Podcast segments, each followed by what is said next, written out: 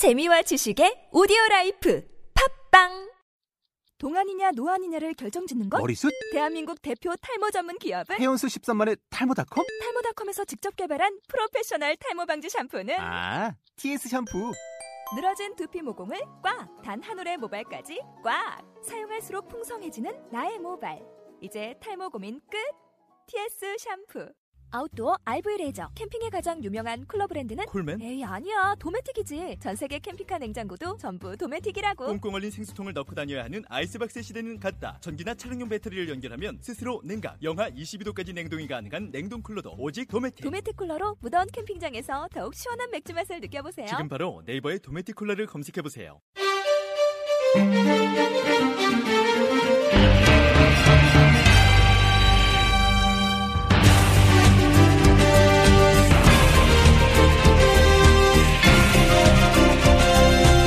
데일리 풋볼 리스트.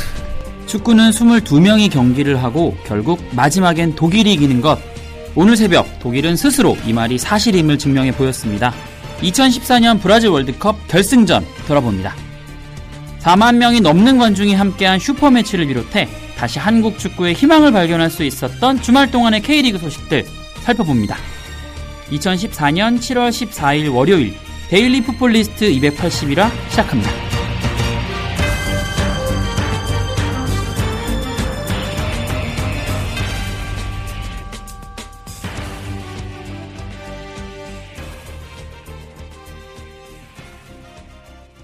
안녕하세요. 데일리 풋볼리스트 MC 이재석입니다. 자, 오늘 데일리 풋볼리스트를 함께할 기자는 정다워 기자입니다. 안녕하세요. 네, 안녕하세요. 정다워입니다. 네, 이제 그 월드컵 기간 동안 저희가 한 명의 기자분과 데일리 풋볼리스트 함께 했는데 뭐 오늘까지인가요? 아니면 뭐 네, 일단 오늘까지만 한 명이 나올 예정이고요. 음, 내일부터는 이제 전에 하던 대로 네, 예. 두 명의 기자들이 나와서 방송을 할 예정입니다. 네, 이게 또 뭐 한 분이랑 같이 하니까 둘이서 서로 오순도순 얘기도 하고 또 좋은 나름의 또 재미가 있었는데 또또두 분이 양쪽에 계시면 또 안정감이 있으니까요. 네. 아무튼. 개인적으로 두 명이 있는 게 좋죠. 기자들. 아, 예, 그런가요? 혼자, 혼자 하면 힘듭니다. 아, 그렇군요. 자, 뭐 이제 월드컵이 오늘 새벽이죠. 결승전이 끝나면서 다 마무리가 됐고요. 또 K리그는 이제 뭐 세 번째 라운드가 있었어요. 월드컵 끝나고 나서. 아무튼 뭐 주말 동안 또 재미있는 축구 경기가 아주 많았는데요. 광고 듣고 와서 자세하게 이야기 나눠보도록 하겠습니다.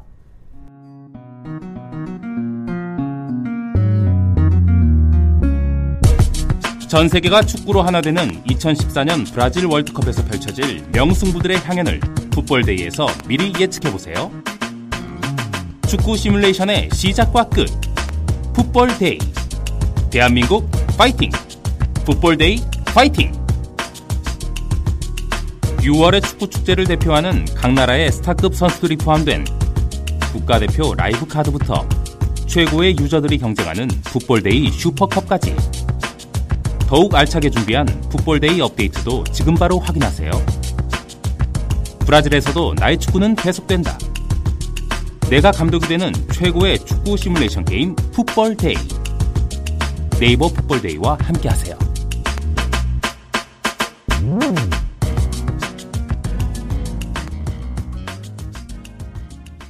자, 월드컵 결승전이 오늘 새벽 5시죠. 열렸습니다. 마무리가 됐고요. 독일의 우승으로 결국 끝이 났습니다. 어, 이로써 남미에서 열린 월드컵에서 처음으로 우승한 유럽 국가팀이 되었어요. 네, 많은 분들 알고 계시겠지만 지금까지 총 다섯 번 남미에서 대회가 열렸는데 그 대회마다 매번 남미 팀이 우승을 가져갔습니다. 심지어 이 북중미에서 열렸던 대회에서도 남미 팀들이 우승을 했었는데요. 그렇죠. 이번의 대회만큼은 이제 독일이 브라질 땅에서 또 브라질 축구의 성지라 불리는 이 마라카냥 주경기장에서 우승을 차지함으로써 어떻게 보면 이변이죠. 사실 대- 개막전에 이 독일을 우승으로 지목했던 사람들이 그렇게 많지는 그렇죠. 않았거든요. 뭐한 또 8강, 4강 가겠다 그렇죠. 생각했죠. 그러니까 저희도 저희 내에서도 이제 뭐 이렇게 뭐 내기 같은 걸 비슷하게 했었는데 독일을 지목한 서- 기자는 한 명도 없었고요. 뭐 베팅 업체들만 봐도 브라질, 뭐 아르헨티나, 스페인 이런 순으로 이제 사실 베팅을 했었거든요. 그래서 이 독일의 우승은 역시나 이 저력과 또 어느 정도 이, 이 좋은 선수들이 모인 또 좋은 감독이 해낸 음, 대단한 업적이라고 할 수 있겠습니다. 자, 세 번의 우승을 거뒀던 독일, 두 번의 우승을 거뒀던 아르헨티나의 대결이었는데요. 무엇보다도 이제 독일이 이번 대회 내내 보여줬던 어떤 팀으로서의 강점, 물론 슈퍼스타가 없다고 할 수는 없지만 우리가 흔히 말하는 정말 S급, 뭐 SS급 선수는 없는 독일이 단단한 모습을 보여주면서 우승을 했고요. 반대로 뭐 신이 신계 선수 중에 한 명으로 불리는 메시를 보유한 아르헨티나도 어떻게 보면 이제 꾸역꾸역 올라왔었는데요. 결국은 아까 뭐 타이틀에서도 말씀드렸듯이 독일이 그 팀으로서의 강점을 보여줬다고 할 수 있겠네요. 네, 맞습니다. 말씀하신 대로 이 메- 아르헨티나 같은 경우에는 세계 최고 선수라고는 메시를 보유하고 있죠. 실제로 메시 덕분에 메시 때문에 결승까지 갔다 이렇게 말해도 과언이 아닐 정도로 메시가 굉장히 좋은 활약을 했습니다 이번 대회에서 하지만 독일은 그런 슈퍼스타가 없음에도 불구하고 좋은 선수들이 하나의 팀으로서 유기적으로 움직이는 그러한 좋은 팀이잖아요 그런 것들이 오히려 더 힘이 되지 않았나 생각을 합니다 자, 경기를 일단 좀 자세하게 얘기를 해보죠. 일단 뭐 골은 한 골만 났지만 경기 내내 좀 치고받는 공방전도 있었고요. 특히나 독일이 좀 굉장히 좋은 장면이 많았는데 결국 아르헨티나가 연장 후반에 어, 실점을 하기 전까지는 그걸 굉장히 잘 막아내는 모습이었어요. 그러니까 아르헨티나가 이번 대회에서의 색깔 중에 하나는 자기네가 못해도 상대를 못하게 한다 음. 뭐 이런 게 가장 주요한 컬러일 것 같은데 이날 경기도 그랬습니다. 독일이 의외로 이 박스 안으로 많이 진입을 못했어요. 네. 그 와중에 또 아르헨티나 같은 경우는 메시나 특히 전반전에 라베치 선수가 굉장히 좋았습니다. 맞아요. 후, 전반전 직후 교체 아웃 되긴 했지만 전반전에 굉장히 그 저돌적으로 돌파를 하면서 경고도 두 번이나 얻어냈고 또 많은 돌파를 시도했었는데요. 근데 문제는 이과인이었습니다. 이과인이 좋은 찬스가 몇번 아, 있었는데 특히 그 1대1 찬스는 정말. 네, 예, 그 예. 저희는 깜짝 놀랐습니다. 그러니까 그 제대로 발에 맞추지 못한 게 가장 맞아요, 맞아요. 놀라운 이유인데 정강이로 슈팅을 하더라고요. 맞아요. 뭐두 번째 골을 넣었지만 또 옵사이드였고 네네. 또이 주요한 이 영국 영국이나 이 유럽의 매체들에서는 이과인에게 평점에서 3점, 4점 이렇게 주더라고요. 아, 예. 그 정도로 활약이 좋지 않았다. 그리고 후반전에는 이, 이 팔라시오 선수가 또 좋은 기회가 그쵸. 있었는데 또 살리지 못했고, 그러니까 공격수들이 그러니까 그 경기를 보면서 저희가 얘기를 하면서 경기를 봤는데, 그러니까 메시는 정말 탁월합니다. 뛰어납니다. 근데 이 주, 주변에 있는 선수들이 못 받쳐주는 거예요. 음. 그 한 수 앞을 내다보지 못하는 그런 것들 덕 때문에 역시 메시가 골까지 넣어줘야 이긴다. 이런 게 이번 경기에서 좀 아르헨티나에게는 아쉬운 점이 아니었나 싶고요. 이 아- 독일 같은 경우에는 교체 선수들이 좋은 활약을 했습니다. 네. 이 시를레와 개체가 골 합작을 했고요. 개체 같은 경우에는 이 클로제 대신 들어가서 맞아요. 굉장히 멋있는 이 가슴으로 받아서 넘어지면서 왼발로 슈팅을 날리면서 이 승부를 결정지었습니다. 그 말씀해주신 대로 이구아인이 놓쳤던 골이랑 팔라시오가 놓쳤던 골은 정말 그 선수들이 평소에 그런 골을 잘 안 놓치는 선수들이거든요. 게다가 이구아인 선수 정말 말 말씀해주시지만 발에 공도 제대로 못 맞췄어요 그 상황에서. 음 반대로 개최는 진짜 골 장면이 멋있었는데 각도 좀 되게 없는 편이었고 물론 맞습니다. 뭐 트래핑이 좋았지만 사실 괴체가 뭐 독일의 아주 미래를 짊어질 선수 중에 한 명으로 뭐 그 중에 단연 앞서 있는 선수라고 지목이 되지만 이번 월드컵에서는 내내 그렇게 좋은 모습을 보여주지 못했는데 어쨌든 제일 중요한 순간 제일 중요한 골을 넣었네요. 뭐 스타일 자격이 이런 게 아닌가 싶은데 개체도 굉장히 어리잖아요. 네. 92년생이니까. 그렇죠. 손흥민 선수랑 동갑인 맞습니다. 건데 그 월드 결승전에서 그것도 이렇게 연장전에서 결승골을 넣었다는 거는 괴체에게도 굉장히 큰 음. 이 성장하는 밑거름이 되지 않을까 생각을 합니다.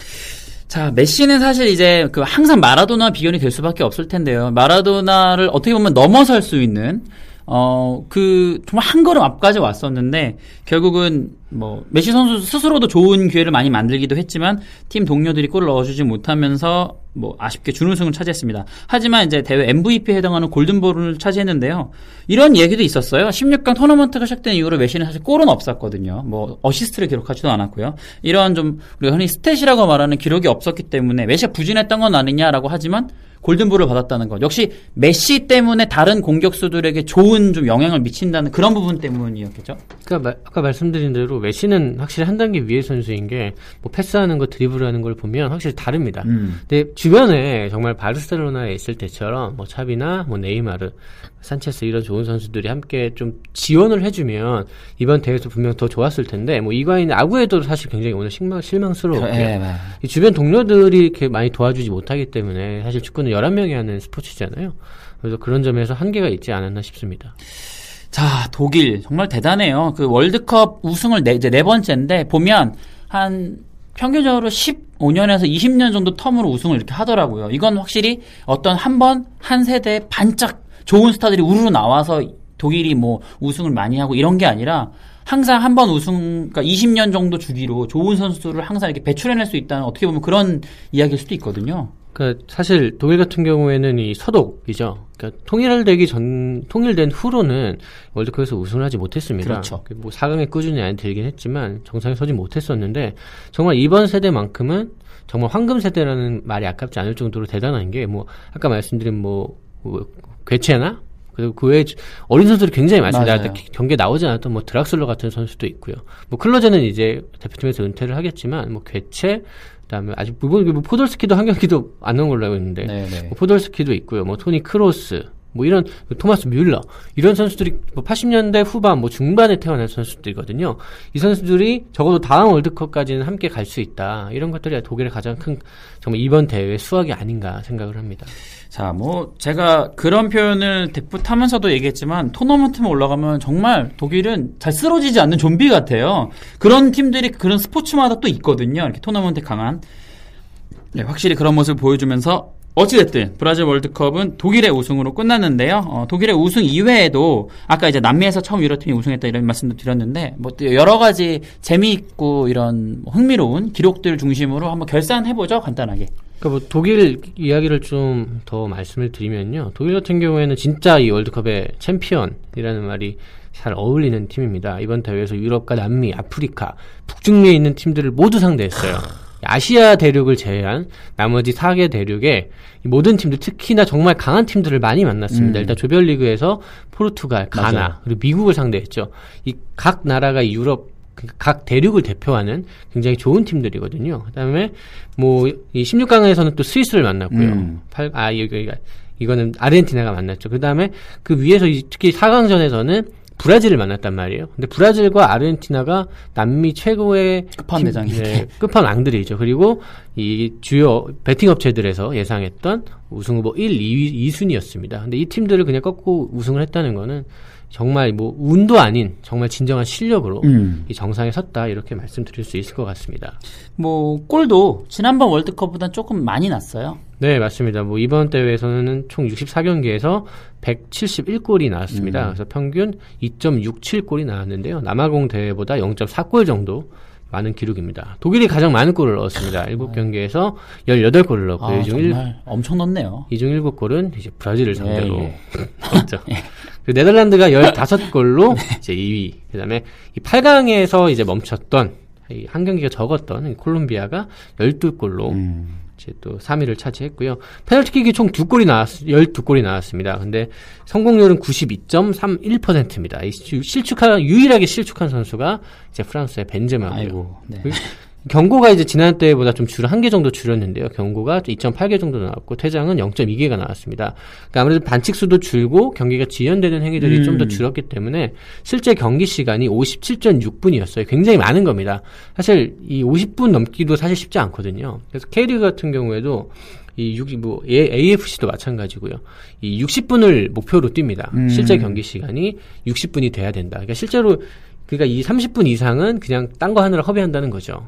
그렇기 때문에 이번 대회에서 이제 지난 대회보다 3.6분 정도 더 많이 뛴 거예요. 그러니까 이런 게 어떻게 보면 관중들 입장에서는 실제로 이번 대회를 놓고 뭐 여러 가지 면에서 최고의 대회라고 말을 하잖아요. 근데 실제로 이번 관중이 최다 관중입니다. 가장 많은 관중이 들어왔고 또 골도 막 가장 많이 나왔고 실제 경기 시간도 길었고 또 여러모로 굉장히 흥미로운 대회가 아니었나 생각을 합니다.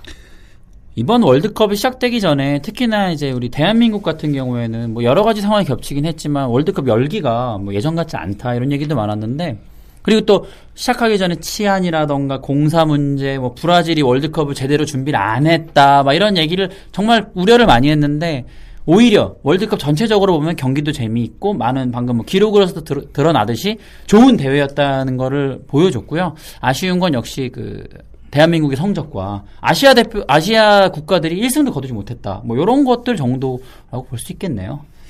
뭐 브라질 국민들이 제일 슬프겠죠. 뭐 한국 네. 국, 한국 국민들 굉장히 분노하고 계신 걸로 알고 있는데 네.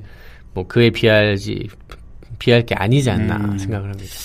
자, 어쨌든 이렇게 끝났고요. 주말 동안 이제 뭐 3, 4위전도 열렸는데, 뭐, 경기 결과는 여러분 다 알고 계시듯이, 브라질이 이제 네덜란드에게 0대 3으로 패하면서 결국 개최국으로서 마지막까지 좀 지는 모습으로 마무리를 지었고요. 네덜란드는, 어, 지난 대회 준우승, 또 이번 대회 3위. 사실 네덜란드도 뭐, 어떻게 보면 계속해서 좋은 모습을 보였다. 두 대 연속으로 이렇게 말을 할 수 있겠네요. 그리고 이 뭐 아까 말씀드렸지만 골든볼은 메시가 가져갔고요. 그렇죠.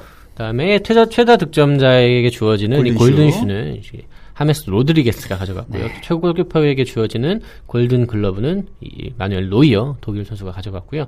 영 플레이어 이 스폰서가 현대입니다. 현대 이 정확한 명칭은 현대 영 플레이어예요. 어허. 현대 영 플레이어는 그럴듯한데요? 네, 현대형 프라- 플레이어. 프랑스의 이 폴 포그바가 음. 차지를 했습니다.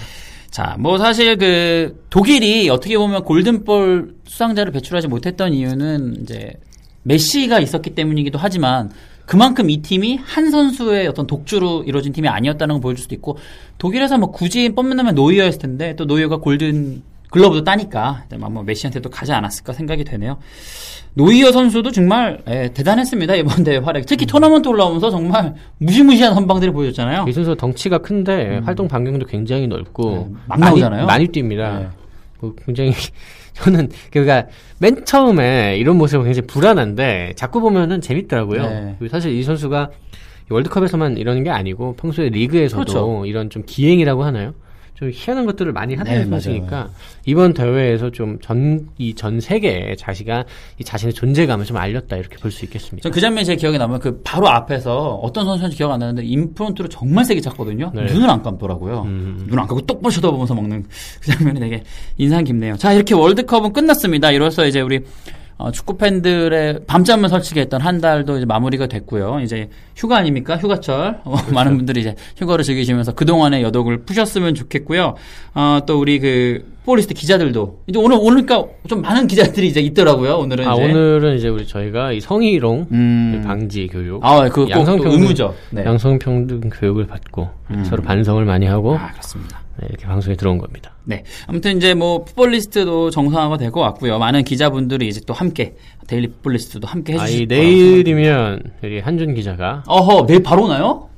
오늘 월요일인가요? 아, 예, 예. 내일 모레면 음. 이제 귀국을 합니다. 아, 드디어 한준 네. 기자가 이제 그동안 또 브라질에서 카, 그 저희가 그 카카오톡 그 네. 보이스톡으로 저희가 이제 브라질 현지 연결을 했었는데 아 이제 이 자리에 앉으셔서 음지에 계신 우리 많은 팬분들께서 네, 네. 좋아하시겠네요. 아, 무지하게 또 긴 말들을 쏟아내시겠네요. 저 기대가 됩니다. 주말 동안에는 K리그 클래식과 K리그 챌린지도 경기가 많이 열렸습니다. 특히나 이번 주말에는 슈퍼매치가 있었기 때문에 뭐 월드컵으로 좀 많이 지치고 다쳤던 많은 축구 팬들 그리고 또 한국 축구계에 좀 새바람을 불러 넣어줄 왜냐면 또 K리그 클래식이 자랑하는 최고의 매치니까요. 기대가 있었는데 어 정말 기대를 넘어서는 엄청나게 많은 관중이 서울 월드컵 경기장을 찾아주면서 재미있는 경기 끝에 서울이 2대 0으로 승리를 거뒀습니다. 사실 이 슈퍼매치 전에 이 대부분이 예상하기를 한 3만 명 정도 오지 않을까. 3만 명도 뭐 적은 건 아니지만 네, 적지 않은 관중이죠. 그래서 그이 서울 같은 경우에는 위에 이 3층 같은 경우에는 통천으로 이렇게 덮잖아요. 못 보게. 왜냐면. 다 못 채우니까 오히려 더 그쪽으로 가면 관중들이 분산되니까 그렇죠. 그냥 이 아래에만 놓자 해서 했는데 그날은 이제 E석과 W석을 깠습니다. 올 시즌 처, 처음으로 깐 건데 거기가 정말 거의 가득 찰 정도로 제가 이제 현장에 다녀왔는데 분위기가 굉장히 좋았습니다. 그러니까 제가 이 경기에서 가장 느낀 거는 이 경기 수준과 상관없이 사실 수준이 그렇게 높았다라고 말하기는 어려운 경기였어요. 음. 음, 누가 봐도요. 하지만 이 46,549명이라는 이 거대한 인원이 모여서 축구를 보는다는 것, 그거 하나만으로도 경기가 굉장히 흥미로워지거든요. 왜냐면은 이 공격을 하면서 좀 아쉬운 장면이 나오면 사람들이 탄식을 하고 어, 그게 그런- 진짜 엄청나요. 네, 그런 소리를 현장에서 듣고 안 듣고의 차이는 굉장히 음. 큽니다. 그래서 그뭐 경기 몰입도가 굉장히 다르기 때문에 관중이 많은 것 하나만으로도 경기는 충분히 재밌을 수 있다. 좀 이런 걸 확인한 경기였다. 또 월드컵 직후였고 사실 월드컵 성적이 좋았다면 그 뭐 그 반사 이익을 통해서 우리가 좀이 관중 유치에 좀 도움이 될 수 있겠다 이런 기대를 할 수 있겠지만 또 그렇지가 않았잖아요. 또 한국 축구에 대한 그 기대감이 바닥까지 떨어진 상황에서 이렇게 많은 관중이 몰렸다는 거는 그래도 역시나 이 K리그 슈퍼매치만큼은 흥행을 보장하는 컨텐츠다 이런 걸 다시 한번 확인한 그런 계기가 아니었나 생각합니다. 뭐 제가 기억에 맞다면 역대 9위의 관중 네, 수였다고 맞습니다. 기억이 되는데 정말 많은 분들이 와주셔서 뭐 고맙다라는 생각이 들고요. 또 그만큼 뭐 가면 재밌어요. 저도 그렇죠. 이제 데일리 플레이스를 하면서 K리그 경기장을 찾게 됐거든요. 다시 가보면 뭐 축구 자체가 재밌고 안 재밌고를 떠나서 이 경기장의 그 분위기가 정말 좋아요. 그러니까 맞습니다. 뭐라고 그래야 되지? 그 경기장이 사실 저희가 이제 경기장이 좀 큰 경기장이 많이 생겼잖아요. 그래서 관중이 좀 빈 군데도 많이 와도 좀 적어 보이고 그래서 TV로 보면은 느낄 수 없는 게 확실히 가면 느껴지고 뭐라 그럴까 그 팬들 관- 경기장을 찾은 관중들도 굉장히 그냥 편안하게 그러니까 막 뭔가 막 의제 불타가지고 막 뭔가 그- 그런 게 아니라 다들 그냥 굉장히 좀 즐기는 주말을 정말 즐기는 느낌이 들더라고요. 정말 경기장 찾아보면은 그- 특히나 어제처럼 많은 관중이면 그게 더 막 몇 배, 세 배 되겠죠. 그러니까 그 많은 분들이 K리그가 재미가 없다 이렇게 말씀을 하시는데 사실 그러니까 저는 뭐 재미 없다고 생각할 수도 있다고 뭐 당- 취향이니까. 네, 그거는 예. 취향이니까 뭐 그럴 수 있다고 생각을 하는데요. 그러니까 근데 가보지 않은 사람들은 모른다. 실제로 경기를 보지 않은 사람들은 네, 잘 네. 모른다는 생각을 좀 하고요. 그러니까 좀 이런 게 좀 지속되는 게 중요한 것 같아요. 그러니까 이번 한 경기로 관중 몰이 하는 게 끝이 아니라 이걸 통해서 좀 이렇게 잘 그 이후를 잘 만들어서 음. 그런 것도 긍정적인 영향을 줘야 되지 않나 네. 생각합니다. 축구는 이제 뭐, 뭐, 경기는 사실 아- 뭐 길어야 한두 시간이거든요. 이제 앞에 뭐한 시간, 뒤에 한 시간에서 막 서너 시간 정도가 보면은 이렇게 즐거운, 정말 뭐 축구 경기 자체를 떠나서 그냥 즐거운 경험이 될 수 있다는 것. 분명히 그런 그 K리그 경기가 그렇다는 거를 다시 한번 알려드리고 싶고요. 어쨌든, 어, 많은 축구인들, 그리고 뭐 관계자들이 참 뿌듯해하는 그런 주말이 아니었나 싶습니다. 경기도 뭐 많이 있었는데요. 여섯 골이 있었죠. 여섯 경기가 있었죠. 어, 주말에는 이제 그래서 서울이 이제 2대 0으로 승리를 거뒀고요. 전남이 또 승리를 거뒀고요.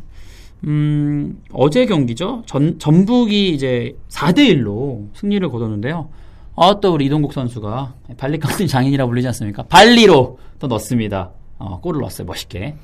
그, 전 정말 대단하다고 생각하는 게 이동욱 선수가 정말 꾸준하잖아요. 통산 160골을 넣었는데 정말 엄청 넣었네요. 엄청난 기록입니다. 사실 이게 그리고 또 도움도 58 도움이고 굉장히 좋은 훌륭한 기록인데 이날도 정말 멋있는 골이었어요. 이 수비가 헤딩을 잘못 걷어낸 걸 네, 받아서. 달려 나오면 사실 쉬운 슈팅은 아니었습니다. 앞에 수비도 있었고, 그쵸. 네, 그리고 디딤발을 조금 멀리서 잡았다는 느낌도 좀 그렇죠, 들었고요. 그렇죠, 그렇죠. 그런데도 정말 정확하게 임팩트를 하면서 골문 구석으로 그 차 넣는 걸 보면서 야, 이동욱 선수가 지금 한국 나이로 36이거든요. 아, 마, 동안이네요? 나이에 비하면. 그렇죠. 79년생이니까 뭐 79년생이면 이번에 나온 클로제가 78년생이죠. 근데 박지성 선수가 이제 빠른 8일인데 음. 은퇴를 했잖아요. 그러니까 정말 대단한 정말 그 뭐 사실 수비수가 오래 뛰는 거는 뭐 흔한 일인데 음. 골키퍼나요. 근데 이 최전방 공격수가 이렇게 오래 뛸 수 있다는 거는 그거 하나만으로도 진짜 몸 관리를 잘한다. 부상이 그 큰 부상 없이 이렇게 꾸준하게 뛸 수 있다는 것 자체가 사실 많은 분들이 이동국 선수들을 비난하시잖아요. 몇, 몇, 몇 명이 있어요. 그런 네, 선수들이. 뭐- 계보가 있죠. 뭐 국내용이다, 아시아용이다, K리그에서만 잘한다. 뭐 그렇게 말씀을 하시는 분들이 있는 것으로 알고 있는데, 그러니까 그런 선수가 없다는 거죠. K리그에서라도 잘하는 선수, 꾸준히. 예, 예, 예. 그러니까 아시아에서라도 그렇게 꾸준히 잘하는 선수가 어디 있는가. 그러니까 좀 그러니까 그런 식으로 생각을 하면 좋은데 음. 꼭 그렇게 부정적으로 생각을 할 필요가 있는가. 좀 그죠? K리그에서 잘하는 게 쉬운가요? 그러니까 K리그에서 이렇게 몇, 이렇게 10, 10 여 년 동안 탑을 유지한다는 것 자체가 사실 굉장히 어려운 일입니다. 이동국 선수는 저는 그렇게 생각해요. 그, 좀, 그, 뭐라 그러니까, 흔히 말하는 까는 사람들이 까기 좋은 그, 뭐라 그래, 소스가 몇 개가 있어요. 그것 때문에 사실은 본인이 영원히 고통받는 거거든요. 네, 네. 본인의 실력 자체가 뭐 낮다. 사실 이렇게 얘기하기는 좀 쉽지 않지만, 그렇게 해서도 안 되지만, 그런 것들 때문에 좀 이동국 선수도 좀 고통받는 것 같고요. 고통받지 않아요. 음, 이동 본인이. 근데요. 네, 음, 그런. 거를 크게 개의치 않는 선수고 또 그럴 나이도 아니고요. 아, 그렇죠. 이제 곧 부록이, 부록 아닙니까? 그렇습니다. 자, 그날은 이동국 선수의 골도 멋있었지만, 전 레오나르도 선수가 넣은 골도 진짜 대단하더라고요. 일단, 골키퍼 한 번 제끼고, 수비수 한 번 농락시키고, 골키퍼 김영호 선수가 또 끝까지 쫓아왔는데, 한 번 더 놀리고, 골 넣었어요. 어쨌든 4대1로 이겼습니다, 4대1로. 뭐 이동국 선수한테 줄 줄 알았는데 안 주고 자기가 차더라고요. 네. 골 욕심이 있는 선수니까. 전북이 좀 사실 전반기에 그렇게 많이 좋았다 이렇게 보기는 어려울 것 같아요. 네, 맞죠. 기대보다. 더 개막. 전, 전막 전까지만 해도 뭐 1강이다 이런 얘기 많이 들었으니까요.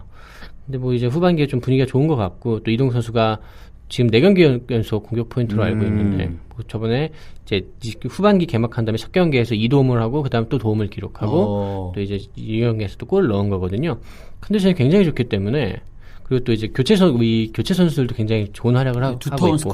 또 이날 또 이상엽 선수가 또 골을 어, 넣었습니다. 맞아, 맞아. 미친 골. 왼발이요. 네. 헤딩으로 골을 넣었는데 어쨌든 간에 다양한 선수들이 이렇게 골을 넣고 있고 또 분위기가 좋기 때문에 포항이 이날 만약에 비겼거나 졌으면 승점이 같아질 수 있었는데 포항이 또 이겼죠. 황선홍 감독이 사실 이 개막 후에 두 경기에서 무승부를 거두면서 좀 걱정이 많았던 것 같은데 그래도 역시 포항 포항이다. 황선홍은 황선홍이다. 좀 이런 생각이 드는 게 두 경기 후에 바로 또 승리를 하면서 또 이렇게 선두 자리를 지키는 걸 보면서 아, 진짜 최고의 우승 후보구나. 사실 많은 분들이 지금 황선홍 감독이 국가대표로 차출되지 않을까 걱정을 많이 하고 계신 것 같은데 글쎄요 뭐 지켜봐야 알겠지만 어쨌든 간에 그것과 상관없이 또 포항은 좋은 분위기를 유지하고 있습니다. 정말 그 진짜 잘 짜내는 것 같아요. 거기서 최대한의 결과를 끌어낼 수 있다는 게 궁, 뭐, 그러니까 뭐라고 해야 되지? 이렇게 잘 맞는다고 그래야 되나요? 그 감독과 또 팀이, 팀의 시스템이.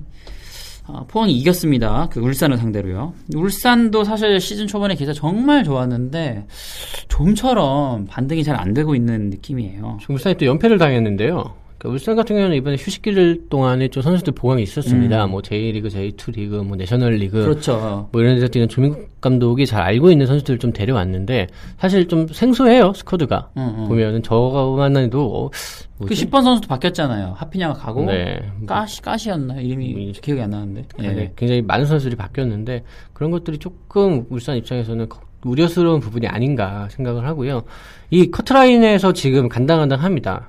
지금 1위부터 6위까지 상위 스플릿에 들어갈 수 있는데 감독 선두였는데. 네, 울산이 승점 20점, 7위 서울이 17점입니다. 아이고. 3점 차이에요. 이 득실 차에서 5점 앞서 있긴 하지만 사실 굉장히 불안한 상황이고 또 지금 서울이나 네. 밑에 있는 상, 상주 이런 팀들이 좀 치고 올라오고 음. 있거든요. 그렇기 때문에 울산 입장에서는 이대로는 곤란하다. 이 2002년 전에 아시아 챔피언이었던 음. 이 팀이 이렇게 해서는 곤란하다는 생각이 듭니다. 부산과 인천의 경기도 2대1을 비기긴 했지만 좀 재밌었습니다. 뭐 골을 주고 받으면서 경기가 진행이 됐고요. 어, 파그너 선수가 두 골 넣으면서 부산을 승리로 이끄는가 했지만 이보 선수가 거의 뭐 종료 다 돼서 시간 다 돼서 프리킥으로 멋있게 이범민 선수가 그 전까지는 좀 잘 막았는데 그 골은 좀 잘 안 보여서 그랬는지 약간 어 하다가 그냥 들어가는 느낌. 음, 그렇죠. 예, 그래서 어쨌든 2대1을 비겼고요. 제주는 토요일 날 경기를 가졌는데 오랜만에 이제 무승을 계속 하다가 탈출했으면 2대1로 승리를 거뒀습니다. 그래서 K리그 클래식 6경기가 펼쳐졌고요. 챌린지도 경기가 있었는데 하, 아드리아노 선수가 해트트릭을 기록을 했는데 저는 워낙 이 선수 골을 많이 넣고 자주 넣잖아요. 그렇죠. 해트트릭은 또 처음이더라고요. 올 시즌 첫 해트트릭이고요. 이 정말 대단합니다. 사실 대전도 지금 순위가 사실 말이 안 되는 승점이에요. 네, 18경기를 했는데 그렇죠. 1등이 1등이라서 더 못 올라가는 겁니다. 네, 지금. 18경기를 했는데 승점이 42점입니다. 13승 3무 2패. 대전 이패. 팬들이 정- 정말 신이 났습니다. 대전 팬들이 제 친구 중에 이제 대전에서 이 서포터의 뭐 국장 같은 걸 하는 오, 예, 예, 열혈 팬이네요. 아, 정말 신이 나가지고 굉장히 요새 사실 대전 팬들이 많이 마음을 비웠어요. 음, 음. 올해 이제 개막 전에 우리가 뭐 당장 올라갈 생각 하지 말고 팀의 기반을 잘 다지자. 아. 근데 뭐 이 정도면은 이제 승격을 못하면 이제 정말 말이 안 되는 음. 그런 일이기 때문에 좀 굉장히 어려울 그 뭐 그런 생각일 것 같고 일단 아드리아노가 이 17경기에서 18골을 넣었습니다.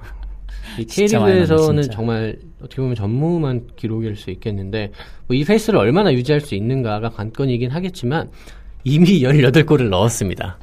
사실 뭐 18골이면은 시즌 다 해서 1등 할 수 있는 정도거든요. 뭐 지난 시즌 이근 선수가 15골을 넣었죠. 그거보다 이제 벌써 3골이나 많은 골을 넣었기 때문에 물론 2부 리그기는 하지만 이거 정말 경이로운 기록이다. 그러니까 그 사실 그 FA컵이나 뭐 이런 것들 을 통해서 많이 보셨겠지만 K리그 챌린지와 K리그 클래식의 그 수준 차가 대단히 크지 않습니다. 음, 맞아요. 그, 그런 상황에서 이렇게 한 선수가 17경기에서 18골을 넣었다. 이거는 어, 정말 역대 흔히 말하는 역대급 역대급. 뒷골자리가 나타났다. 물론 이 내년에 뭐 대전이 올라간다고 가정을 했을 때 얼- 얼마나 이 목 제 몫을 해줄 수 있느냐 그게 관건이겠죠. 하지만 어쨌든 간에 지금 이 아드리아노가 보여주는 지금의 페이스는 정말 경이롭다 이렇게 표현할 수 있겠습니다. 대전은 사실 이제 K리그 클래식에서 뭐 창단하고 처음에 좀 잘 나가던 시기도 있었지만 그 뒤로 꾸준히 상위권 팀이다라고 인식되지는 않았었고요. 맞습니다. 정말 그렇게 꾸준히 내려가다가 챌린지로 내려간 거였거든요. 그렇기 때문에 어떻게 보면 말씀하신 것처럼 팬들도 올 시즌 성적에 대한 기대는 크게 없었을 텐데 야 정말 이렇게 잘 왜냐하면 또 개막전 졌어요 대전이 그래서 그렇죠. 음, 음 그런가 봐 했는데 그 뒤로 이렇게 무승부도 몇 개 없고요 거의 다 이겼고 이길 때도 뭐 1대 0 이렇게 이기는 게 아닙니다 이 팀은 막 3대 0 3대 1 4대 0 막 이렇게 이기거든요 아무튼 대전을 바라보는 K리그 챌린지 관중들도 재밌겠지만 이제 대- 올라 아마도 올라올 가능성이 굉장히 큰데 올라오는 대전을 이제 바라보는 어, 클래식 팀들도 좀 많이 이렇게 생각이 되겠어. 골을 좀 많이 넣는 챌린지 자체가. 다른 경기들도 뭐 재밌는 경기들 많았고요. 어쨌든 중요한 건 이제 챌린지는 약간 이런 구도가 됐습니다. 대전은 이제 1위고 그 2위부터 4위까지 이제 플레이오프를 통해서 승강에 도전을 하게 될 텐데 그 자리를 다투고 많은 팀들이 오밀조밀 모였기 때문에 요런 거가 이제 어떻게 구도가 바뀌고 치고받고 하느냐 요렇게 챌린지 앞으로 남은 시즌을 좀 보시면 재밌겠네요. 네, 뭐 제가 뭐 김학전의 말씀을 예언 비슷하게 드렸던 거는 네. 2위부터 8위의 승점 차가 뭐 한 15점 아래가 될 그렇죠. 것이다 뭐 이런 92가 또 말씀을 드렸는데 확정적이고. 네, 지금 뭐 2위 대구와 8위 광주의 승점 차가 5점입니다. 뭐 이거 그러니까 이- 네. 두 주면 바뀌는 거예요. 그 두 경기면 충분히 바뀔 수 있다. 뭐 이렇게 볼 수 있겠는데요. 뭐 충주와 부천이 9위, 10위. 음, 이렇게. 정말 거짓말처럼 맞아 떨어졌네요. 예, 지금 예. 그 페이스를 가고 있고 어쨌든 이, 이- 아마 이 페이스는 시즌 끝까지 유지가 될 겁니다. 또 안산이 그리고 아직은 다른 팀들보다 4경기, 5경기를 좀 덜 치렀어요. 그렇죠. 홈 경기를 못 했기 때문에 그래서 또 안산도 새로운 변수가 될 수 있고요. 안산도 뭐, 자, 안 좋은 일을 겪으면서 홈경기 못했고 경기 수가 적은데도 그 2위부터 8위 안에 지금 들어있다는 점. 그거는 정말 나중에 어떻게 변할지 모르는 거고, 안산도 멤버는 좋거든요. 다만 그 멤버가 이제 좋은 멤버가 유지되고 있을 때 빨리 일단 치고 올라가야 된다는 점. 그것도 또 이제 안산 경찰청의 숙제라고 할 수 있겠습니다. 자, 이렇게 많은 경기들이 있었던 지난 주말 동안의 축구를 좀 정리를 해봤고요. 이제 월드컵이 끝났고, 저희는 이제 K리그의 경기들, 그리고 이제 또 발빠르게 움직이게 될 유럽 또 외국 축구 리그들 이적 시장 이런 것들로 이제 데일리 풋볼리스트를 채워가겠네요. 자, 뭐 얼른 빨리 이제 두 분의 기자가 함께해서 또 이제 왁자지껄 재밌는 데일리 풋볼리스트 됐으면 좋겠고요. 뭐 그동안 이제 많은 팬분들도 저희 데일리 풋볼리스트 사랑해 주셨지만 또 K리그 중심으로 얘기가 될 여기 대표도 계속해서 많이 좀 청취해 주셨으면 좋겠습니다. 어, 혹시 뭐 부족하다 하고 꼭 이야기 해야겠다 이런 말씀 있으신가요? 아, 그런 건 없습니다. 예, 예, 예. 오늘, 어, 우리 김정남 PD도 이제 슬슬 어, 마무리 짓자, 이런 사인을 보내고 계시는데, 이쯤에서 정리하도록 하죠. 281화 데일리 풋볼리스트 마치겠습니다. 지금까지 연출의 김정, 김정남, 네, 진행의 이재석, 정도였습니다. 네, 청취해주신 여러분 고맙습니다.